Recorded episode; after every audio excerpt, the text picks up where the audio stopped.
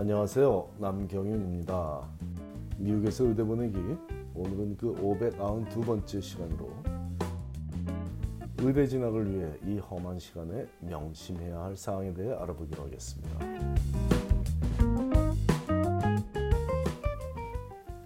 (2021년을) 맞이하는 이 순간에도 의대 진학에 관한 수많은 질문들을 접하고 있는 동시에 수많은 감사의 글들을 받고 있는데, 그 많은 이메일들의 글머리에서 이 험한 시간이라는 표현을 만나며 마음이 숙연해지고 있습니다. 정말 우리 모두가 참 험한 시간을 살아내고 있나 봅니다. 그렇다면 이 험한 시간에 우리 한인 2세들이 어떤 점을 명심하고 살면 좋을지에 관해 생각하던 중, 어제와 오늘 받은 이메일들에서 이 험한 시간이라는 표현과 함께 쓰인 어떤 특정한 표현을 보며 그 답을 찾은 듯함으로 여러분들과 나누고자 합니다. 제가 지도한 학생들이 보낸 이메일의 공통점을 소개하자면, 일단 I just wanted to say Happy New Year and thank you for your support thus far 라는, 새해 복 많이 받으시고 지금까지 지도에 감사한다 라는 표현이 기본적인 골격이고, 그 이후에 특정 주제에 대한 감사가 따르고 있습니다. 한글로 대화를 한 학생들은 선생님 덕분에 올해도 큰 흔들림 없이 좋은 의사가 되겠다는 마음가짐을 갖고 열심히 할 수 있었던 것 같습니다 라는 표현이 핵심 내용입니다. 표현이 조금씩 다르긴 하지만 목표를 향해 꾸준히 정진하고 있는 젊은이들의 마음가짐이 참으로 보기 좋고 기쁘며 고맙기 그지없습니다. 험난했던 한 해를 마감하며 감사하다는 말씀을 꼭 전하고 싶습니다 라는 학부모님들의 마음도 매 한 가지로 느껴집니다.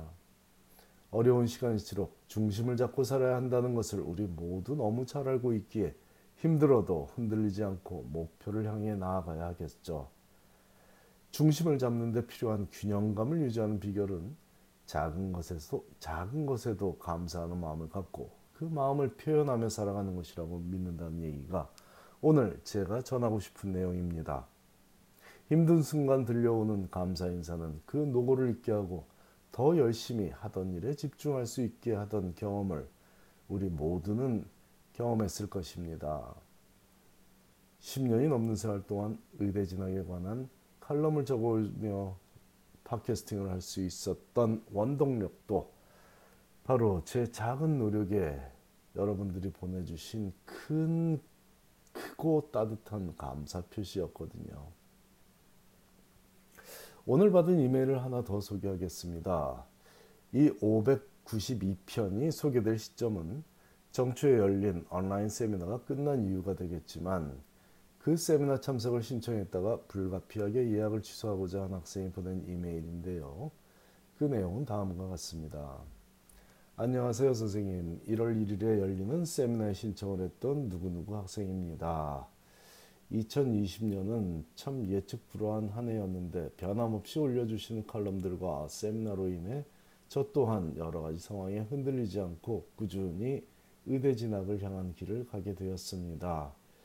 이런 의미에서 이번에도 이렇게 유익한 시간을 갖게 해주심에 정말 감사합니다. 다름이 아니라 이번 세미나에 부모님과 꼭 참석하고 싶었는데 금요일 같은 시각에 긴급한 학교 모임에 소집되어서 참석이 어렵게 되었습니다. 신청하였는데 모임에 나타나지 않으면 혼선이 있을까봐 미리 말씀을 드리려고 연락드렸습니다. 이번에 참석을 하지 못하게 되어 아쉽지만 다음 기회에 또 뵙도록 하겠습니다. 지난 한 해 동안 정말 감사했습니다. 다가오는 2021년 건강하시고 보람찬 한 해 되세요. 이런 내용의 이메일을 받고는 이 학생이 너무 기특했고, 이런 학생을 예전에도 만나본 적이 있는 듯 싶어 다음과 같은 답글을 보냈습니다. 일정 변화에 대해 연락줘서 고마워. 자네 글을 읽다 보니 내가 아는 학생이라는 생각이 드는데 혹시 우리 만난 적 있지 않나?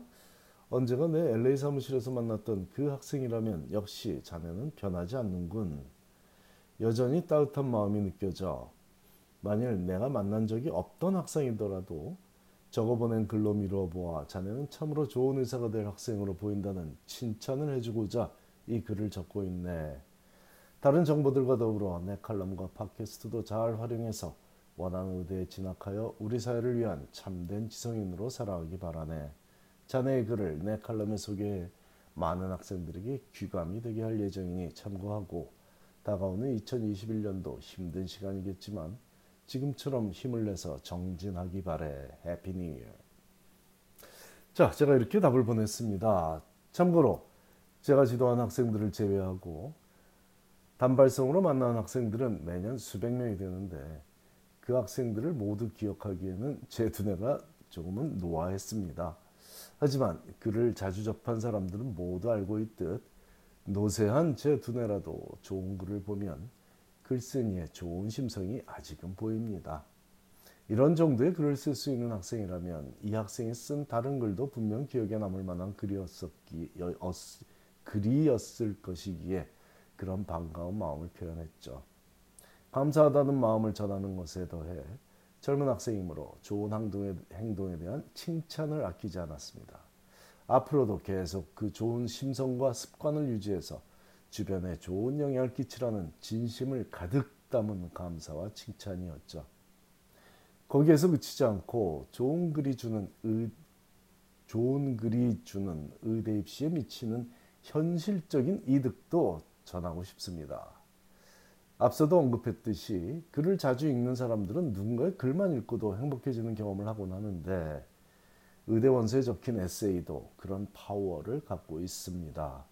제가 지도한 학생들 중에는 의대 인터뷰에서 들은 첫 마디가 내가 적은 글을 퍼스널 스테이트먼을 읽고 가슴이 뛰었고 20대의 나를 다시 만나는 기분이었단다 라는 말을 하는 인터뷰든, 혹은 내 퍼스널 스테이트먼을 읽은 사람들은 모두 너를 합격시켜야 한다고 주장하고 있단다 라는 이런 칭찬을 듣는 학생들도 있습니다.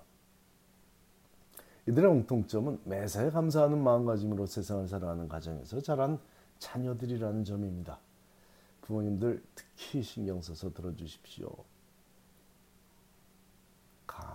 감사의 표현이 넘쳐나는 가정에 자란 자녀들은 쓰는 글이 다르더군요.